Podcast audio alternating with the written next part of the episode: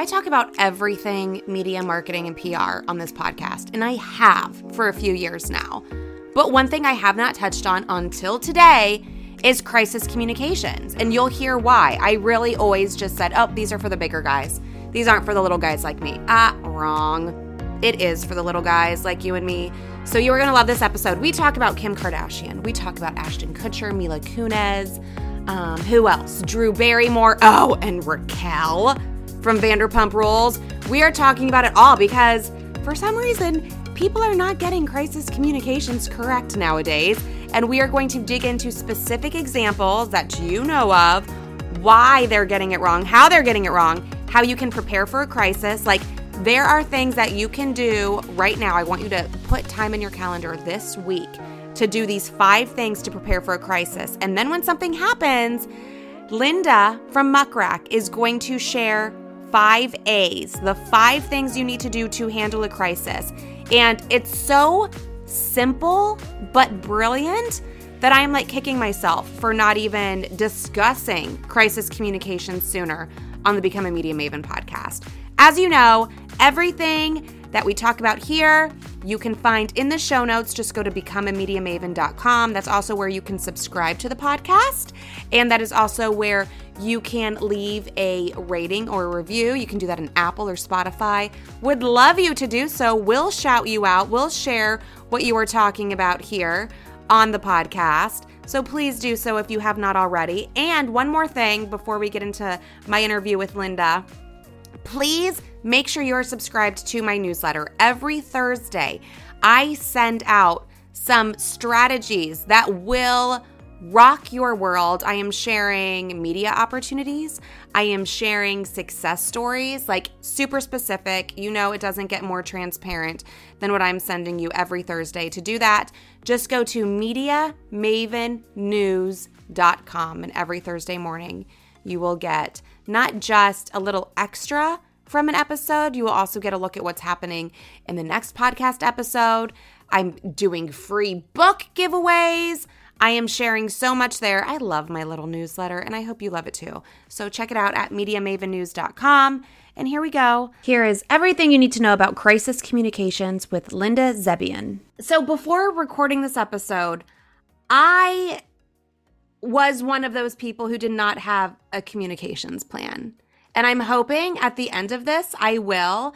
And this is why I have always assumed that crisis communications and planning for it was something for those bigger businesses. But in a world of social media where like one thoughtless tweet could totally derail everything you've worked for, it's not really like that anymore, right? Like, so can you explain the mindset behind this? Because a lot of my listeners are solopreneurs, they have a small team, if they have a team at all, and they're probably like me with no crisis communications plan. Right, right. Well, I think we live in a world where um, crisis is daily, right? Um, crises happen all the time because, like you said, social media gives um, every consumer a voice and a platform to disseminate information. Um, so even an opinion, right, a point of view from from a customer or your, an audience, um, someone in your audience can can can get out there, and if it's negative, it's going to impact your brand, whether big or small. And I think the reality is is that you know people are looking to associate themselves with and and kind of share identity with brands they can trust and um, brands that align with their values and their beliefs. And so um, that makes, uh, if you're a brand, it makes it all much harder to to um, ensure that um, you know you, you're avoiding a crisis as much as possible. Yeah, that makes sense. And I've seen that, like to use Hobby Lobby as an example. They are very religious. They don't give their employees birth control, like things like that. And I have seen a lot of people say, Oh, I won't shop at Hobby Lobby because of this. And that's maybe not a crisis communications thing. That's more, like you said, the point of view that could impact your brand. So tell me when something is actually considered a crisis. Cause like, I think anybody who's active on social media, like I'm one who has no filter, I will say whatever anytime and people will come for me on social.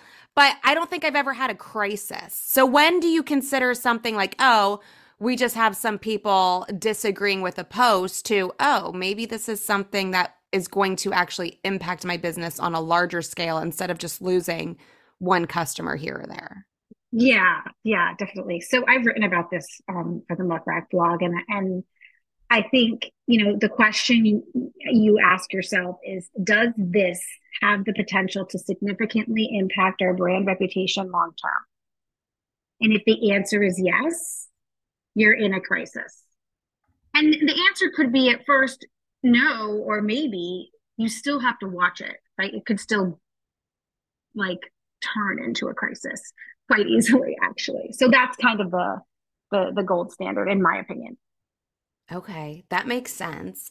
And it can turn into a crisis easily because we've seen like how quick things can spread on social media. And that can be scary for anybody, even a super small business owner or a solopreneur, like I said. Um, and I've always been of the mindset, and this is where you're going to change my mind in this episode. Why not just wait till something happens to develop a crisis communication plan? Because we could be like, oh, well, I don't even know how to respond because this thing hasn't happened yet. So tell us how we can prepare now. And I know you have something called the five A's that you can get into, but I want you to share some key elements, something that I can go and open up a Google folder and start having a plan, some key elements for crisis communications before anything happens. Like break it all down. Yeah, definitely. So, yes, there is what you can do to prepare for a crisis, and then what I call the five A's or what you do when you're facing a crisis. So, in terms of preparing for a, a crisis, there are absolutely things you can do. The first is um, create some kind of playbook to prepare um, you. If you're just, it's just you, still need a playbook. If it's you and your team, um, all the more reason to have a, a playbook. And um, the bigger the team, the the more reason, you know, the the more I think a playbook is needed um, in terms of organization and um, getting everybody on the same page. When time is of the essence, because that's the biggest thing in a crisis. Is your biggest enemy is time. So. If you're in a larger organization, you need to create a working group, right? You need to know who's going to be involved in the crisis um, process, the decision process. Um, you need to know where you're going to meet and how you're going to meet. If you're um, everyone's kind of scattered around you and you're a remote or digital, you know, company, what Zoom link are you going to use? Is there a um, are you going to you know use a certain Slack channel if you're on Slack? Um, what's everybody's cell phone number? How do I text uh, my lawyer? right? Like, do you have all your ducks in a row? And you can put all that stuff in one place, folder, document, Excel sheet, whatever you use, so that when you're super stressed and, and like you're not sure how to handle the crisis, everything is there for you. So you don't have to spend time searching around or gathering people or you know trying to find somebody's cell phone number because they're on vacation say um, so that's the first thing um, and then you want to name somebody too like a crisis um, a crisis project manager that will direct all the traffic it could just be you right um, but if you have more than one person or you're involved, say with you have an investor or you um, are involved in, a, in another organization, like how, when do you bring those people in? Um, and who's running point on that? Because it's, it's even though, you know, who from your client, if you're a solo practitioner, like, like, you know, how high do you go? How low do you go in terms of the, the hierarchy of your client's business? So then you, what you want to do is you want to definitely explore possible scenarios. What could happen that could be a crisis for my business or my client's business, right? Um, and some people say scenarios are silly because you can never predict what's going to happen. But I think if you know your business well enough, you might know, right? You might be able to predict what could happen. Somebody could get injured on your property. An employee could go uh, say something on social that that's uncomfortable. You might be able to see that something might happen. Something might happen when you're afraid it's going to leak out right? You may it may be just kind of you're, you're just kind of hang on to it until you're waiting until something might happen. You could have a security breach. Um, there's all sorts of things that could happen. So um, again it's do you ha- does this have the potential to significantly apt, um, impact our brand reputation long term? If yes act take action. If no we watch and wait um, or you can arrange, you can create kind of like a crisis matrix where you bucket your crises. So it could be based on severity level, low, medium, high. Um, and then you can figure out, you know, what to do in those kinds of scenarios. Um, and I think that it, I do think that it's that it is helpful. Um, and then I think um, the the key to it all is that facts to speed ratio. So getting the facts straight is the most important part. But the hardest part is balancing that fact finding phase with the time that passes, right? So the longer you wait, the more heated an issue can become, the more upset your audiences can be. That could be your employees, that can be the public. Um, everyone's kind of waiting around for you to say something. However, my my my motto is when in doubt, move slower and get it right because you do not want to have to course correct. So the other thing you can do is release a holding statement, right?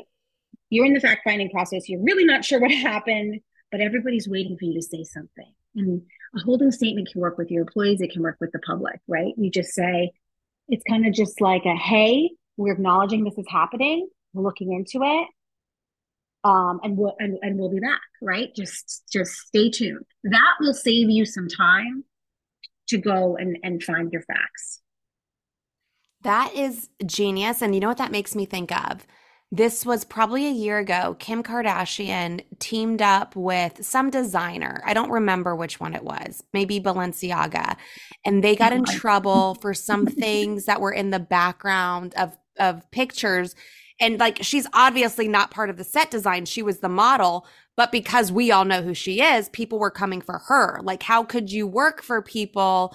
Who are, you know, putting this this child pornography paraphernalia in these sets. And she did not say anything for the longest time. And people were coming for her because she didn't say anything. And then when she finally said something, she said that she wasn't saying anything because she was gathering all of the information so she could know how to respond. And more people were upset that she just took so long to say anything. So this like speaks to that point 100%. Exactly. Yeah. So all she had to probably do, and she and they would come for her regardless. What I would, if I was her publicist, which is hilarious because I, uh, you know, but anyway, if I was her publicist, I'd say, listen, let's just put something out there. Let's just say, oh my gosh, you know, these, um, this is shocking information. I'm going to go back to my team and figure out what happened. I'll let you guys know. Simple. Yeah, you that would have made I mean? a huge difference. Yeah, yeah, I agree. And that's the holding statement that you're talking that's about. holding statement. Yeah. Okay. So now I have a lot of things I need to do to prepare. Now let's go into the five A's, which is how to handle something when it happens. And again, it could be something that you don't do, but something you're associated with, like the Kim Kardashian example. Or you could have an independent contractor or a VA who goes out and says some crazy things on the internet and you are guilty by association. And we've seen that happen so much. So if this happens, what do we do? So I I think of when I think of crisis, I think of these five A's, and I don't, and, and they and and they are assess, acknowledge, apologize, activate, and adjust. And um, if you if you think of them all together, they actually work really really well together. And they and if you and then this is for when you were prepared, you got all your stuff, your your scenarios, your working groups in place, you get everybody's number, you know what to do. Okay, so your crisis comes your way. So you start with the assess phase, which is that that moment where you're like, I need to figure out what happened. So you're gathering the facts. Um, this takes time, and uh, you may not be able to get the information up front um, in time before you move to the second phase, which is acknowledge. So, acknowledgement of what happened is not admittance. And I think that people need to remember that. I listen, we work in PR, we work with big personalities, right? Reputation is everything for these gigantic companies. Um, but it can be as simple as this holding statement, right? We are aware this happened and we're looking into it. Um, and, and you can also recognize the impact, right? Like we're aware this happened. We understand this is painful news to hear, right? And we're looking into it. Just acknowledge people's feelings, whether they're it's pain, it's fear, it's outrage, whatever it is. That's helpful. People just want to be like acknowledged and heard, right? So that's your holding statement. So during that acknowledge, acknowledgement phase, you can um, buy more time for the next three phases, which are assess, apologize, and, and activate. Um, so I would say in this phase, this acknowledge phase, you should not respond to any media queries. No one should be talking to the press. This is time for put them either put the holding statement out on social, or you can just blast the um, the holding statement out to a couple of like you know your friendly reporters or people who are following your business closely, and then people will pick up their stories, right? And something um, I like about this is that it's a holding statement that actually says something. It's not a no comment because to me, yeah. no comment when people hear that they're like, "Oh, you're guilty." Like that's what yeah. that's what I think and I'm I was a reporter for so many years and I'm in PR and whenever I hear no comment it has a negative connotation. So the holding statement is so much better. Yeah. Yeah. I mean it's just like it's a human it's a human like let's all be humans is my theory. Like we're all humans. PR people are humans. Journalists are humans. The public we're hu- we're humanity. Let's um no comment is cold, right?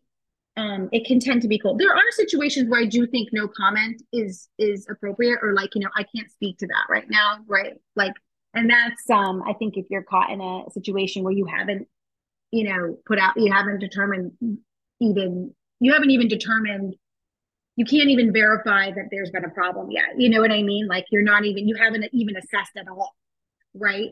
You've assessed and you've got some information. It's a, you know, then then I think you can prepare a holding statement. So um, moving on to apologize. So, um, if the if the assess process does um, discover faults um, by by your organization, like a basic apology is so key to brand rescue. It like goes back to like the playground, right? Just apologize to your sister, and your sister will be okay, right? So, um, and, and it's not always easy to convince leadership um, like a board, for example, that an apology is the best route. Um, but I do think that it that, that simple is better and empathy again and humility like actually increase brand affinity. Right. If you're gonna be a hardliner, people might be a little turned off.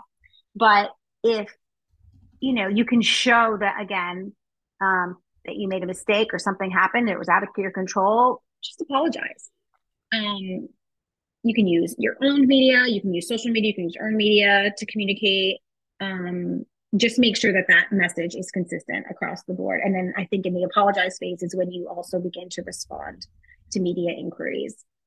And in terms of like what you say, I, you know, I do, I think it should be like between one and three points, right? We, we talk about, especially for broadcast, like um, easy to remember, snackable sound bites so um, I think three max um, is the easiest for your spokesperson to remember. It's easiest for the journalist to rep to to engage in, and it's easier easy for the public to remember. Okay, I like that. That's good. And I feel like also apologizing, like going back to the Kim Kardashian example, it's Kim didn't do anything wrong. She was just associated. So like what would her and, and everybody came after her. What would her apology be? Because she really mm-hmm. didn't do anything wrong. You know, like I feel like there's so yeah. much trickiness and guilt. There's so much like guilty by association situations yeah. happening. Yeah, no, I agree. Um, you know, you could say like, I'm so sorry that my that I was involved in such a campaign even yeah. though I wasn't, you know, I had no idea, or I was, you know, I had no idea this was going on, or this was going to be photoshopped in, or whatever the situation was. I don't know if like the child pornography thing was like on set with her, or they put it in later. But what, you know, she, I just think transparency, right? Like I yeah. had, if I had known, um, I would just never have done that. And I'm so sorry for any pain this may have caused any everybody. And I, I never want my fans or anyone to feel like I would condone this kind of, you know, thing. Yeah, and I feel like the key thing you said there was transparency because I feel like and and and this is also where I believe smaller businesses have a better advantage than the bigger ones because the bigger ones they have lawyers and they've got too many chefs in the kitchen and it takes forever for them to get anything out and they are very um, apt to second guess what they're going to put out there. When if you're a one man show, you can be as transparent as you want to be. And the more transparent, the better. You don't have to answer to a lot of people when it comes to sharing, like, listen, this is what really happened and giving people a behind the scenes. And I think a lot of people in the public appreciate that a lot better. Yeah. And I think the public is getting real smart about knowing how these kinds of things work right? We've all watched Succession. you know, we we know you know what a cover up is, and we know um, when an organization is being transparent. And I think that also kind of leads us into the activate phase, right? So in the activate phase, you have your you you make a move, right, or you make a declaration for how you're going to fix what happened or how to prevent it from happening again.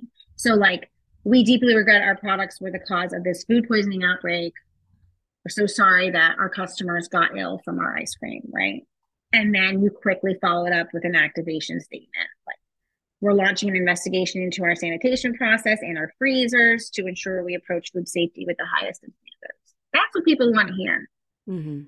You know, I'm, I'm, I'm, I've got food poisoning. What are you going to do about it, dude? You know, they want people to have their tail between their legs and and say, listen, we're going to look into this so that it never ever happens again. If you don't do that, no one's going to go to your ice cream store. You know what I mean? You've got to do that, not just to appease your customer and the public, but to save your business. Yeah. And I think we saw Drew Barrymore recently do this. She was going to start production, and then you have the SAG strike, and she i mean everybody loves drew barrymore. Like she is the cutest sweetest thing ever. And i think she was just trying to help but she realized that by trying to help it was having like a bad effect. And then she released that video on social. Everybody lost their marbles. And then she like deleted it and took it back. And then she said why she took it back. Like that was a PR mess. And you can tell yes she didn't have PR guidance and she even said that in the video. And a lot of a lot of people in the industry were like, "Well, that's why we're here. We would help you mm-hmm. like prevent any of that from happening." But she did eventually activate and she made her declaration which was okay, like I take it all back and this is why. And I felt like and she's a very transparent person just in general, and I felt like her apology was well received because of how transparent she was and why she did it and why she was changing her mind, in my opinion. Ashton exactly. Kutcher and Mila Kunis right now, not so much. Right. Because it didn't feel genuine for them. And I think for Drew, yeah, I think that I mean, it's so classic, right? You don't, people, you know, either out of ignorance or ego, think that they don't need counsel from a PR person, right? They'll go to a lawyer for counsel but they're like oh i can do this. This is just like communication. This is just like relationships and people. I can, i'm a great people person. I can do this. People like me. I'm, I'm confident in my choices. No man. Like we live sleep eat breathe these the media right? We understand. We can spot landmines around we can look around corners that you don't see because you're looking at other things and that's cool. You're really really good at running a company but you're not really really good at preventing a crisis. That's what I'm here for. So don't bring me in to clean up your mess, you know? Get me in early. Let's build let's build a relationship so close. Like for Drew, she should have such a close relationship with her publicist, but she's probably never faced an issue before because she's so lovely and delightful. But even for the most lovely and delightful, you can get in hot water. So, you know, get that relationship going where so that they can be in your head a little bit and you guys can be on the same page at all times to prepare for something like this so that you're not like going rogue on social. Social is amazing. It's such a tool like for celebrities and stuff, you know, right? They have the, this great platform, but it also can really hurt them when they're, you know, making a video in their, in their bathroom crying it, without like any oversight from, from their PR person. And it's not about, you know, covering things up or fluffing things up or spinning it. It's just, how can we make this better? How can we make this, how could this be perceived? Because you may not see yourself the way the public might see it. So that's all, it's just, it's just like thoughtful counsel. Yeah, I love that. And then the last A is adjust. And I assume this is where we put the activation into into play and we see the adjustment of what we said in that activation. Exactly. It's put your money where your mouth is. Make that activation happen I think a lot of companies might drag their feet on it, obviously, because it wasn't a priority before the crisis, and uh, it may not still be a priority. But you bet can bet your bottom dollar that your the, your customers, the media, they will check in on you. They want to know. They want the data. They want to see it, um, and they want to make sure that you're you're honest and delivering on your promises. And I think the other part of the adjust phase is analyzing how your crisis response went. Right? What went well? What didn't? What actions need to be taken? To prepare for the next one. I love that. And I agree. I feel like we we I feel like we miss the adjust phase for a couple of reasons when we're just like viewing a crisis. One, we miss it because the drama is more engaging and that's what we pay more attention to. And two, we miss it because I feel like a lot of brands don't really adjust. They they do steps 1 through 4 and they don't follow up on five because they think nobody's looking. Exactly. But, but people are looking. Your employees, number one, are looking. Number two, the media is looking. And number three, your you know, your customers looking. So you got three important, and then you got you have investors. You have a board, that those are you know those are two other gigantic influences on your on the on the health and the future of your of your organization. So it's really, really important that that um, that working group, the, that manager of the crisis sees it, sees it through. And, and as a PR pro, you know, our job is to really get leadership and executives to understand how important brand reputation is. Regardless if you are a corner store or a giant conglomerate, you know, it runs the gamut reputation from the local level to the global level is, is still really important to, to the health the future of your business. And on that fifth point too, now we have SEO. So when people search your your name, your company name, whatever, are they going to see the scandal or are they going to see what happened after the scandal? So like this is like number 5 is like you need to do PR on that yeah. adjustment. Exactly, and it's actually a great opportunity. Right? Yeah like what a headline like you know six months after the worst you know food poisoning outbreak in you know charlottesville you know ice cream company x um you know opens a new store or launches a new vegan flavor or whatever. And and, and oh we toured the facility. Look how you know clean and sanitary it is.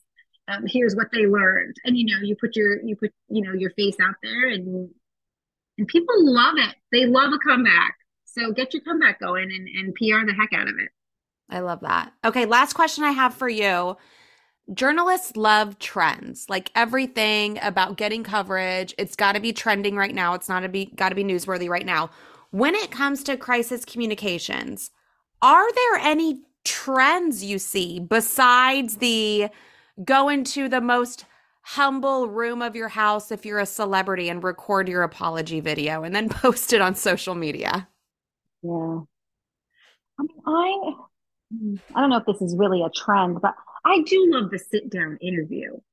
Yeah. You know, I yeah. do love the sit down interview. Um, you know, I, I think if but you got to be really solidly media trained to do those.